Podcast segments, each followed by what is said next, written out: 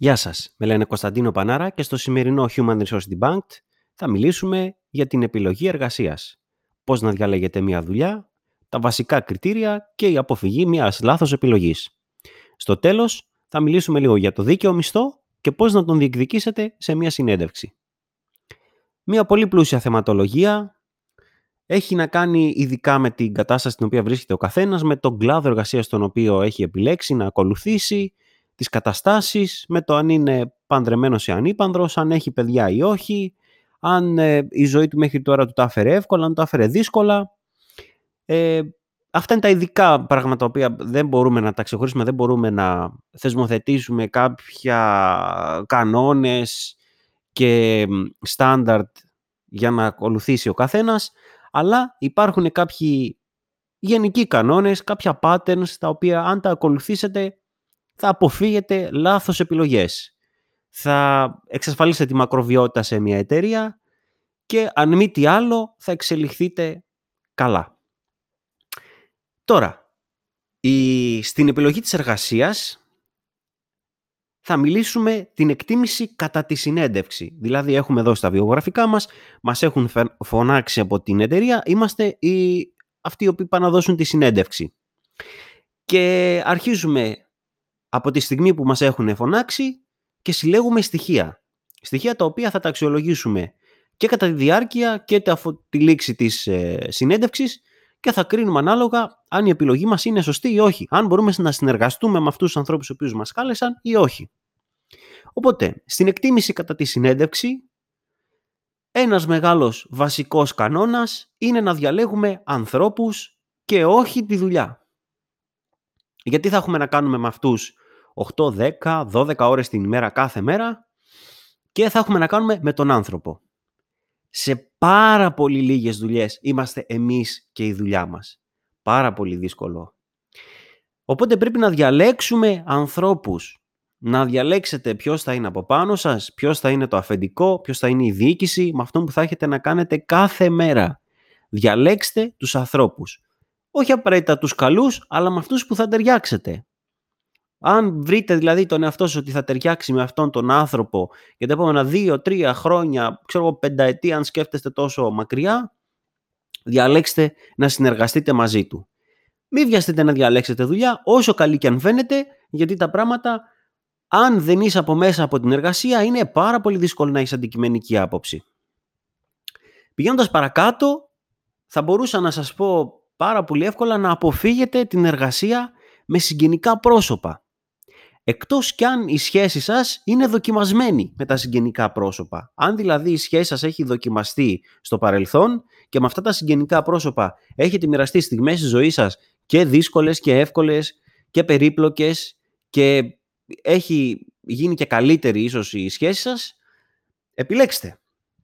Αλλά κατά γενικό κανόνα αποφεύγουμε εργασία με συγγενικά πρόσωπα γιατί είναι δύσκολο είναι δύσκολο γιατί βγάζουμε έναν άλλο χαρακτήρα, ένα πολύ διαφορετικό και με το που θα τον δουν αυτό ο άλλος άνθρωπος που θα συνεργαστεί μαζί μας ε, θα αλλάξει και αυτός. Και εμείς θα δούμε μια άλλη του πτυχή την οποία δεν την είχαμε φανταστεί οπότε δεν σημαίνει απαραίτητο ότι θα ταιριάξουμε γιατί είμαστε απλά συγγενείς.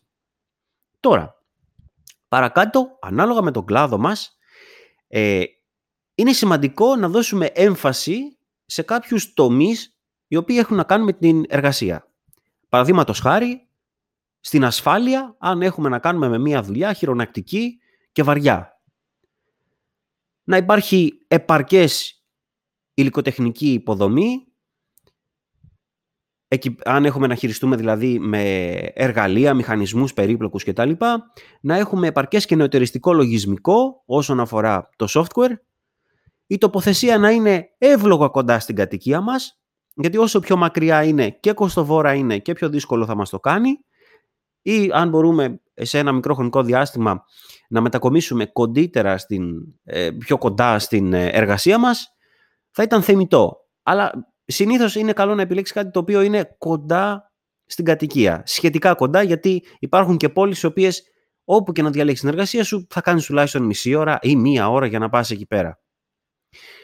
Τώρα, ε, παρακάτω μπορούμε να πούμε κάποια πράγματα με πολύ μεγάλη ασφάλεια ότι δεν πρέπει να τα επιλέξουμε και πρέπει να τα ελέγξουμε κατά τη διάρκεια της συνέντευξης. Παραδείγματος χάρη, οι εγκαταστάσεις να είναι καθαρές και απαλλαγμένες από βαρύ περιβάλλον. Α, το αυτονόητο υγιεινή, να μην υπάρχει ένα βαρύ περιβάλλον, ας πούμε, να πηγαίνεις μέσα και να είναι ευχάριστο, να μην είναι ε, η τύχη κυτρινισμένη, να μην έχει βαριές κουρτίνες και να καπνίζουν όλοι μέσα. Είναι πράγματα τα οποία πάρα πολλοί λίγοι άνθρωποι τα αντέχουν. Ε, κάτι το οποίο δίνει πάρα πολύ άμεσα μία εικόνα για την εταιρεία πριν τη συνέντευξη, κατά τη συνέντευξη είναι να δείτε αν έχει σελίδα στο ίντερνετ και κατά πόσο αυτή είναι ενημερωμένη και πρόσφατη. Πάρα πολλές από τις εταιρείες που λειτουργούν χωρίς ε, όλα τα νομικά πλαίσια τοποθετημένος, θα μην πω παράνομες, είναι νομότυπες τέλος πάντων, ε, συνηθίζουν να μην έχουν σελίδα στο ίντερνετ για να μην βγουν προσωπικά στοιχεία ή στοιχεία τα οποία μπορεί να διατεθούν σε κάποιο δικαστήριο απέναντί τους. Οπότε δεν έχουν σελίδα στο ίντερνετ. Επίσης μια σελίδα η οποία έχει, έχει σελίδα στο ίντερνετ, μια εταιρεία η οποία έχει σελίδα, δείχνει ένα καλό πρόσωπο, ένα νεοτεριστικό πρόσωπο, ένα πρόσωπο το οποίο θέλει να αλλάξει, θέλει να είναι μπροστά στις επάλξεις, θέλει να αλλάζει συνέχεια, θέλει να είναι μοντέρνο. Κάτι επίσης πάρα πολύ βασικό είναι να είναι κατοχυρωμένη νομικά η επιχείρηση. Είναι για, σε, σχεδόν σε όλους πλέον γνωστό. Αν μπορείτε, αν μπορείτε να το δείτε αυτό, ε, μπορείτε να ελέγξετε ακόμα και το αφημί της εταιρείας, αν έχετε ένα, έναν αφημί, να ελέγξετε με την επωνυμία της εταιρείας, αν όντως έχει καταγεγραμμένο αφημί. Οπότε να δείτε αν δουλεύετε για μια κατοχυρωμένη νομικά επιχείρηση, αν είναι αυτός ο φόβος σας. Τώρα, από εκεί και πέρα, υπάρχουν κάποια πράγματα τα οποία είναι στο μετέχμιο, είναι οι φήμες. Η φήμη της εταιρείας για τους μισθούς, αν τα δίνεις στην ώρα της, αν είναι υψηλή, αν είναι χαμηλή, το περιβάλλον, η κινητικότητά της, αν μπαίνουν, βγαίνουν άνθρωποι, απολύονται, μπαίνουν άλλοι πίσω τη θέση τους κτλ. ή αν αυτοί που δουλεύουν μέσα κάθονται μακροπρόθεσμα. Αν βγάζουν αγγελία κάθε τόσο. Είναι πάρα πολύ ενθυγινό για μια επιχείρηση να αλλάζει τόσο συχνά κόσμο. Υπάρχουν εταιρείες οι οποίες βγάζουν αγγελίες κάθε εβδομάδα. Ενώ απασχολούν 50 άτομα, ας πούμε, το οποίο κάθε εβδομάδα δεν είναι δυνατόν να αλλάζει τα 50 άτομα. Τα αλλάζεις οπότε σε ένα αριθμό ενός χρόνου παίζει να αλλάξουν και όλοι, και οι 50. Είναι αδιανόητο. Έχει κάποιο πρόβλημα η εταιρεία για να συμβαίνει αυτό. Ή ακόμα, αν η αγγελία έχει αντικρουόμενα στοιχεία.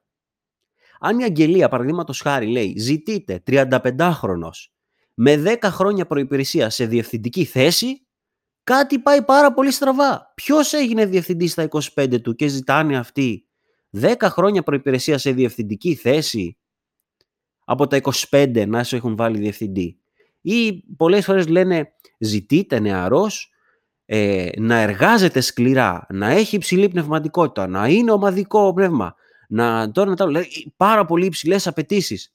Ε, αυτό κατευθείαν να πηγαίνει το μυαλό σας ότι θέλουμε ένα νεαρό να έρθει εδώ να τον ξεζουμίσουμε.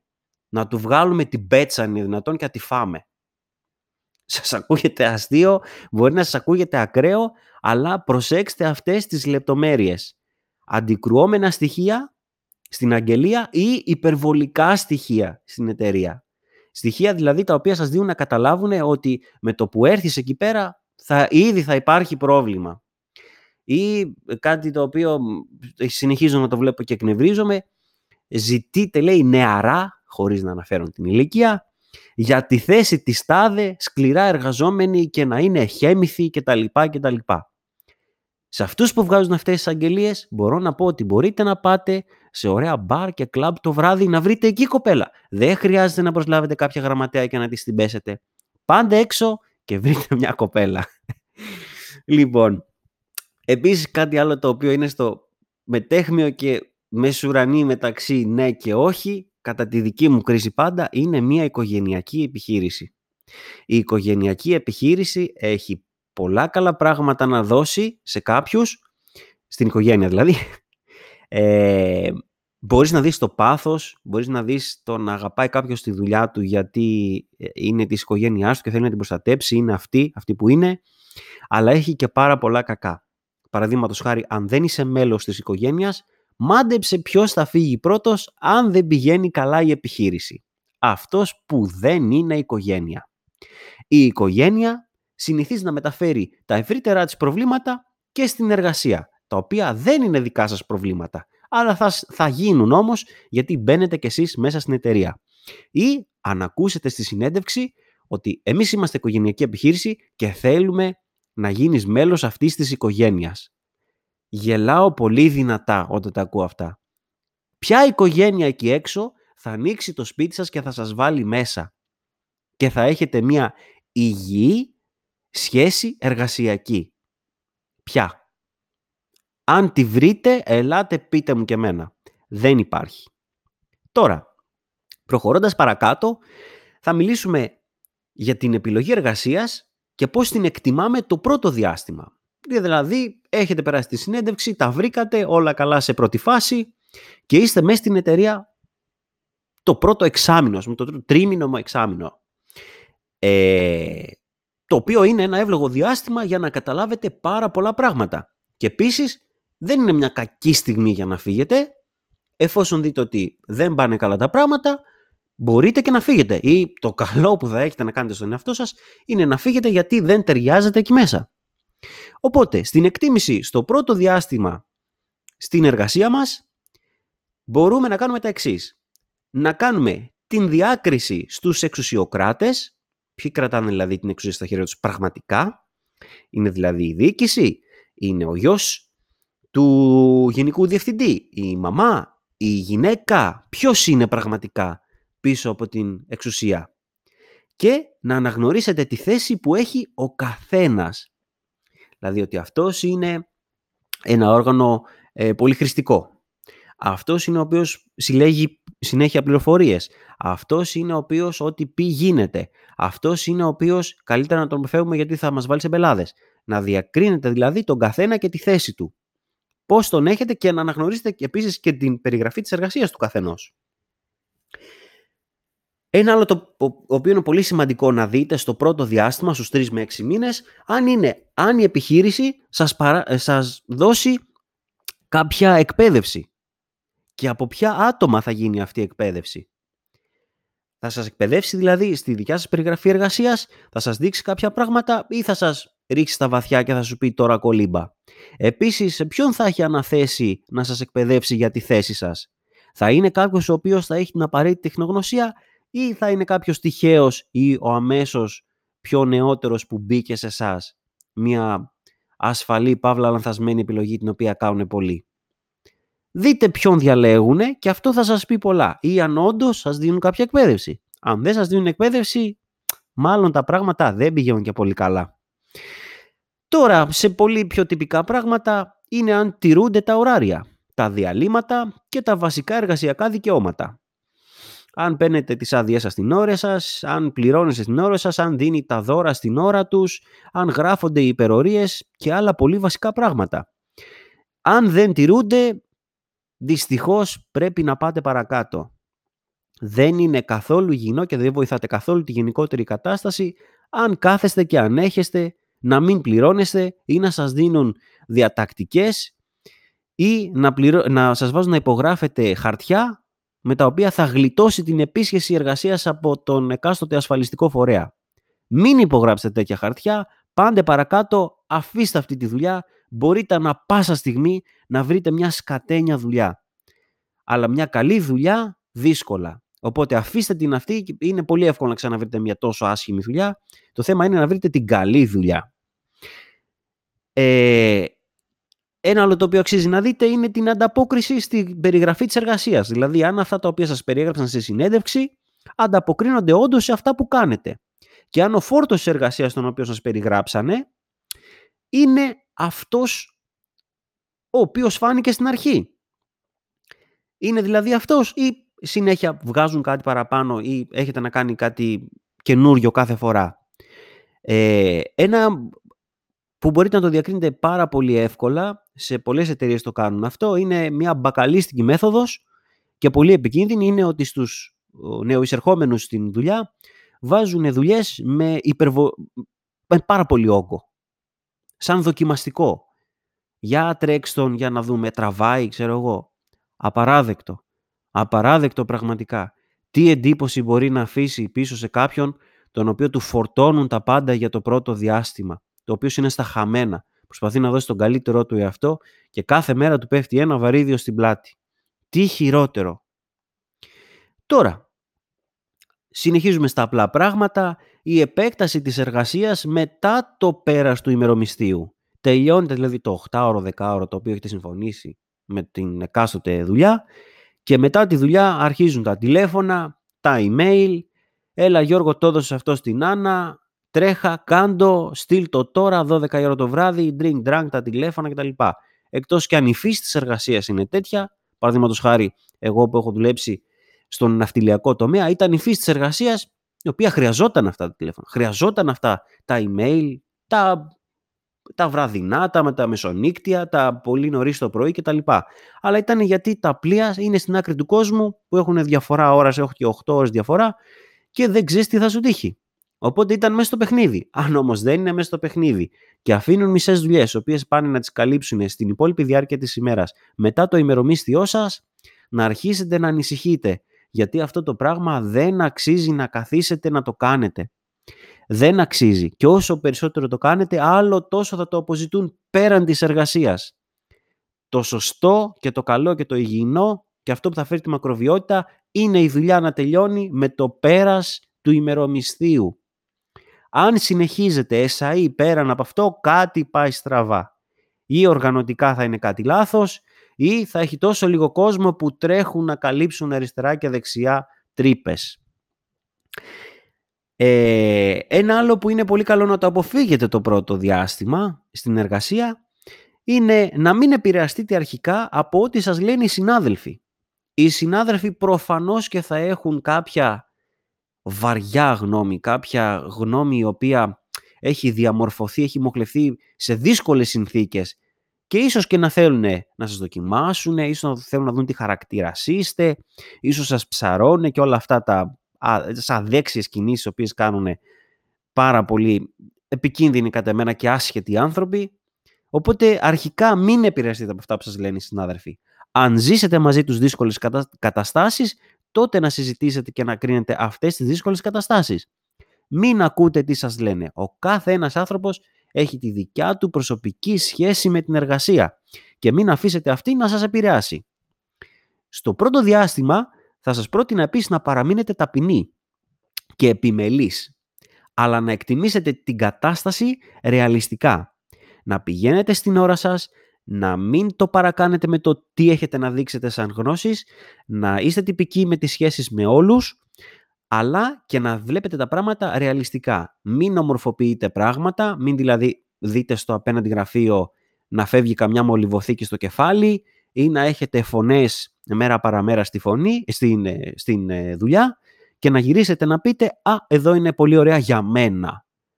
Το ευρύτερο περιβάλλον θα έρθει κάποια στιγμή και επάνω μας. Αν κάποιον το φωνάζουμε, τον βρίζουμε, τον κλωτσάμε στο απέναντι γραφείο, στο απέναντι κτίριο, σιγά σιγά έρχεται και σε εμάς. Δυστυχώς, αλλά αυτό συμβαίνει. Οπότε προσέξτε το αυτό το πρώτο διάστημα. Τελειώντας για το πρώτο διάστημα στην εργασία, θα μιλήσουμε για την ευανάλογη αντιστοιχεία ηλικιών των συναδέλφων σας. Είναι ε, κάτι το οποίο είναι συζητήσιμο με το τι έχει να προσφέρει ο καθένας δηλαδή. Τι έχει να προσφέρει ο νεαρός, ο μεσήλικας, τι έχει να προσφέρει ο 30χρονος, ο 40χρονος, ο 35χρονος στην εταιρεία. Αν υπάρχουν μεγάλες διαφορές, κάτι δεν πάει καλά. Αν δείτε όλο φρεσκαρούδια μέσα μόλις βγήκαν από το πανεπιστήμιο, μ, δύσκολα. Αν δείτε full πάρα πολύ μεγάλους ανθρώπους συνταξιούχους μέσα σε μια εταιρεία, δεινόσαυρους τους λέω εγώ συγκεκριμένα, πάλι αρχίζουν τα δύσκολα. Κάντε την εκτίμησή σας. Πρέπει να υπάρχουν απ' όλα. Και μικροί και μεγάλοι και μεσαίοι. Όσο τον δυνατόν υπάρχει ισορροπία μεταξύ ηλικιών, φίλων, δηλαδή αντρών γυναικών και τεχνογνωσίας, τόσο το καλύτερο για όλους και περισσότερο για σας που είστε εκεί πέρα. Τελειώνοντας για την επιλογή της εργασίας, ερχόμαστε στο, στο διατάφτα. Πότε κρίνουμε ότι πρέπει να φύγουμε από την εργασία. Θα σας πω τα εύκολα. Ό,τι έχετε μέσα στο μυαλό σας να κάνετε είναι πολύ διαφορετικό. Αλλά η εύκολη επιλογή είναι αυτά που θα σας πω. Μη τήρηση της μισθολογίας. Ή δεν σας το δίνουνε, ή σας το δίνουν λίγο, ή άλλα συμφωνήσατε και άλλα σας δίνουν στο χέρι. Είναι ώρα να την κάνετε. Ζούμε δύσκολες εποχές, τυραννιόμαστε και για το πολύ που τυραννιόμαστε και τα λίγα λεφτά που παίρνουμε πρέπει να εκτιμηθεί. Όχι από τον εργοδότη, από εσάς. Να εκτιμάτε τον κόπο σας. Και όταν δεν πάρετε τα χρήματά σας την ώρα σας, είναι καλό να την κάνετε. Φύγετε. Δεν σας πλήρωσαν τις υπερορίες σας. Δεν σας πλήρωσαν τις άδειες που δεν σας δώσανε. Φύγετε από την εργασία. Μία εταιρεία, μία επιχείρηση η οποία έχει πρόβλημα στο να πληρώσει υπερορίες, στο να πληρώσει άδειες και μισθολογία, δεν πάει καλά η ίδια. Αν τις λείπουν 1000 ευρώ, 500, 2, 3, 5 χιλιάρικα, δεν πάει καλά. Απλά μαθηματικά. Αν δυσκολεύεται να σας δώσει εσάς το μηνιάτικό σας, σε εσάς, σε έναν υπάλληλο, πόσο μάλλον στους υπόλοιπους, πόσο μάλλον η ίδια λειτουργία της εταιρείας πόσο δεν πάει καλά. Στα επίσης εύκολα είναι το, το τοξικό περιβάλλον σε μια εργασία. Το, τεξικό, το τοξικό περιβάλλον όσον αφορά το bullying ας πούμε. Να έχετε έναν ο οποίος είναι ο τσαμπουκαλής, ο λεκτικός, που έρχεται και κάθε φορά και σας πάει και τα νεύρα και σας απειλεί και μπλέκεται και με κουτσομπολιά. Η χείριστη περίπτωση να χρησιμοποιηθεί βία. Είναι, δεν αξίζει να χαλάσετε την υγεία σας. Πάντε παρακάτω. Μία εργασία η οποία προσλαμβάνει κιόλας μπούλιδες δεν πάει καθόλου καλά. Κάτι πάει πάρα πολύ στραβά. Το bullying με τις διάφορες μορφές που έχει, το, τώρα το λέμε bullying από πάντα ήταν κάτι, ήταν κάποιος χειριστικός συνάδελφος, ήταν κάποιος συνάδελφος ο οποίος είχε έξτρα πλεονεκτήματα λόγω της σχέσης του με τον εργοδότη. Πάντα υπήρχαν αυτά. Δεν είναι πρόσφατο γεγονός. Υπήρχαν από πάντα, δεν είναι ότι κάποιοι ενοχλούνται τώρα. Υπάρχουν μπούλιδες και σε διάφορες ηλικίες και σε όλες τις βαθμίδες υπάρχουν πάρα πολύ δύσκολοι άνθρωποι, οι οποίοι κανονικά θα έπρεπε, κατά τη δική μου γνώμη, να πάνε να κάνουν ψυχοθεραπεία και μετά να πάνε να δουλέψουν. Και υπάρχουν και όλα και υπάλληλοι οι οποίοι έχουν μπει επίτηδες με αυτό το σκοπό μέσα, να φοβερίζουν όλους τους άλλους. Υπάρχουν και τέτοιες εργασίες μακριά από αυτές. Ή αν τα βρείτε μπροστά σας, ήρθε η ώρα να φύγετε. Επίσης, αν βλέπετε μια εταιρεία η οποία προσλαμβάνει υπαλλήλους με πλεονεκτήματα υπέρ των άλλων, διαφορετικά από εσάς, δεν σας αντιμετωπίζει το ίδιο. Ήρθε η ώρα να φύγετε. Γιατί να μην έχετε ιδία αντιμετώπιση με όλους τους άλλους; Γιατί κάποιοι να ξεχωρίζουν. Γιατί η εταιρεία έχει κακό χαρακτήρα.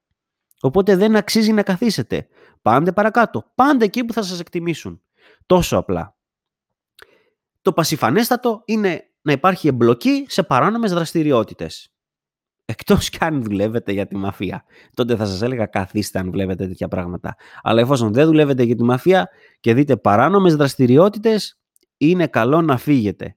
Και παράνομες δραστηριότητες, δεν λέω κάτι εγκληματικά άνομο, μπορεί να είναι το να σας ζητήσουν να υπογράψετε κάποια τιμολόγια τα οποία δεν υπάρχει αντίκρισμα σε εμπόρευμα.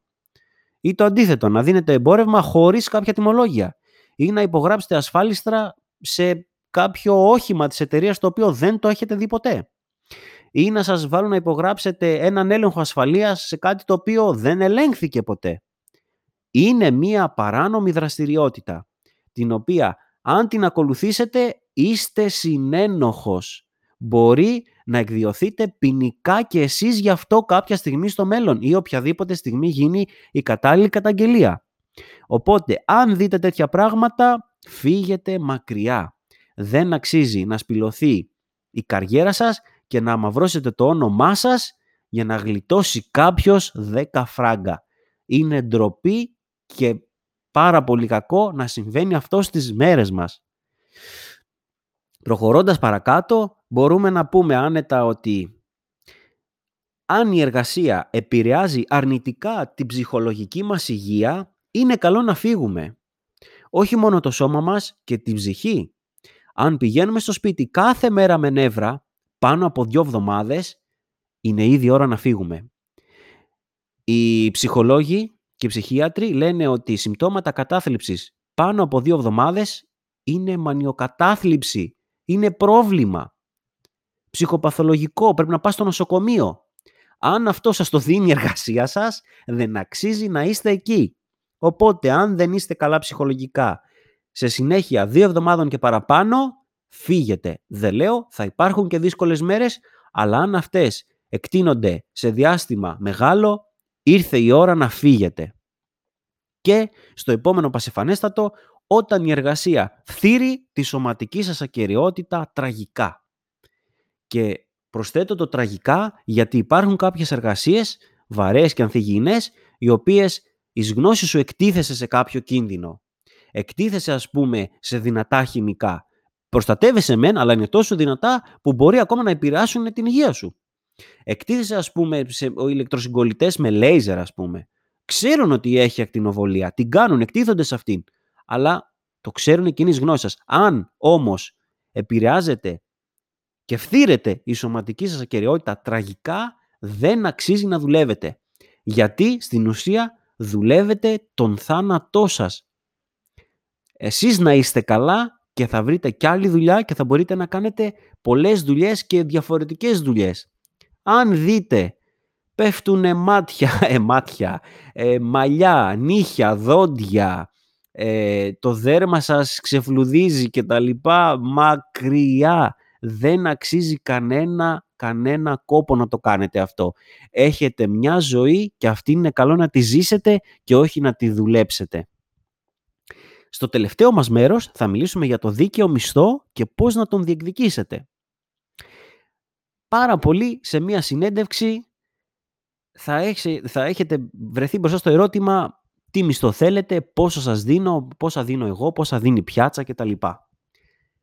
Δεν υπάρχουν στάνταρ. Δεν υπάρχει στάνταρ μισθός. Εγώ δίνω αυτό. Τι σημαίνει εγώ δίνω αυτό; Ή για τη θέση σου ε, η πιάτσα δίνει τόσα. Ποια πιάτσα; Τι είναι; Ντομάτες και μελιτζάνες στο μανάβι; Είμαστε άνθρωποι για όνομα του Θεού. Ο μισθός πρέπει να έχει αναλογία της σωματικής και ψυχικής καταπώνησής σας και αν μπορεί αυτός να σας ζήσει. Ακούω από πάρα πολλοί ε, νέους ανθρώπους, πάρα πολλούς νέους ανθρώπους οι οποίοι πάνε σε εργασίες και λένε εγώ δίνω 450 ευρώ και να ξέρεις αυτός είναι ο βασικός.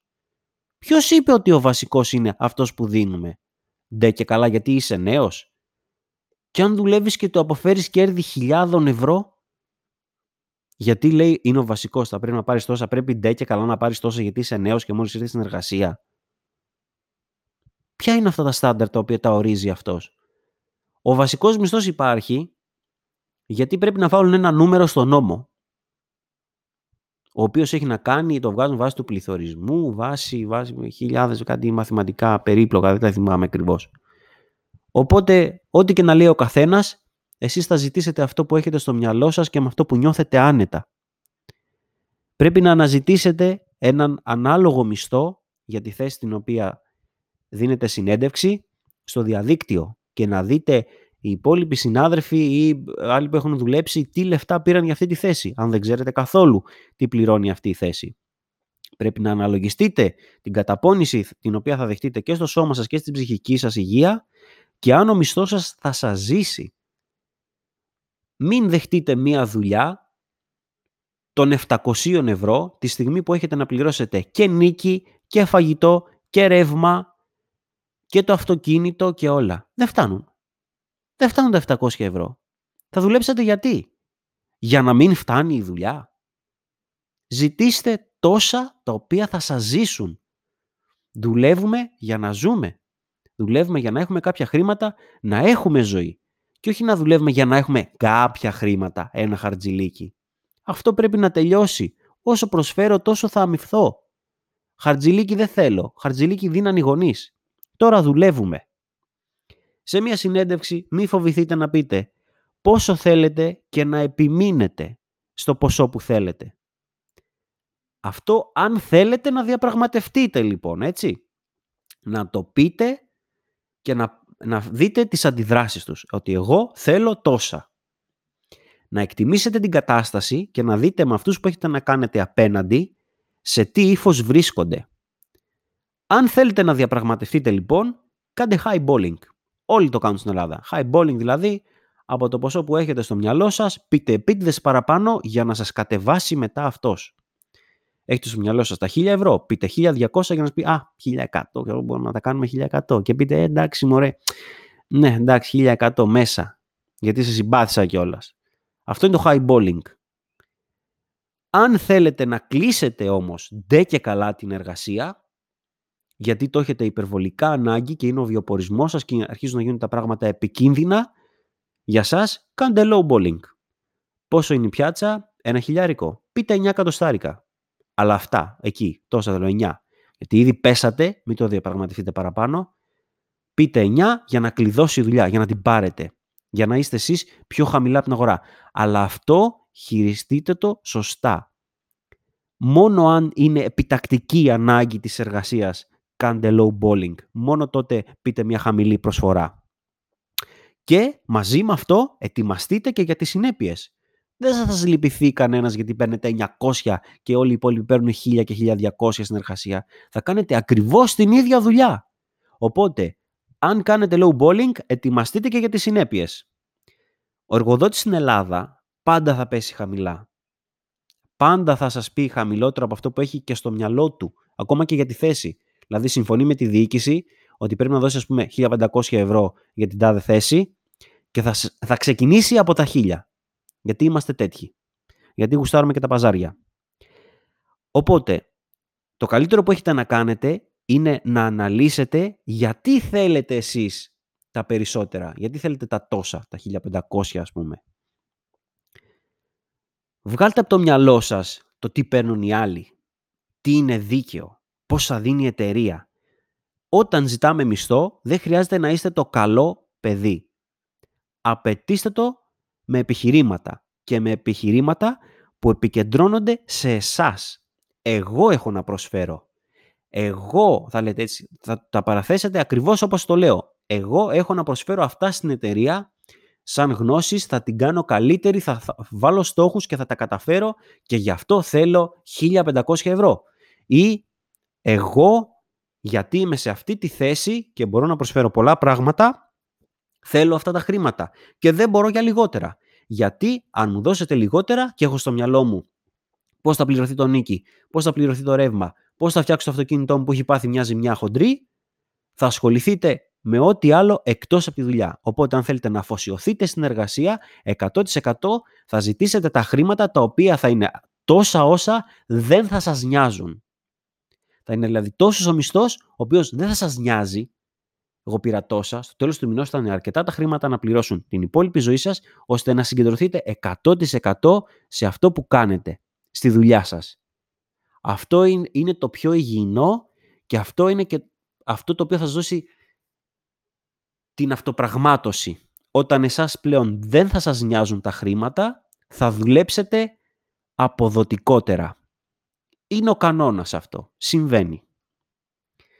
Στο επόμενο θέμα στο επόμενο podcast θα ζητήσουμε για το HR στον δημόσιο τομέα και στον ιδιωτικό.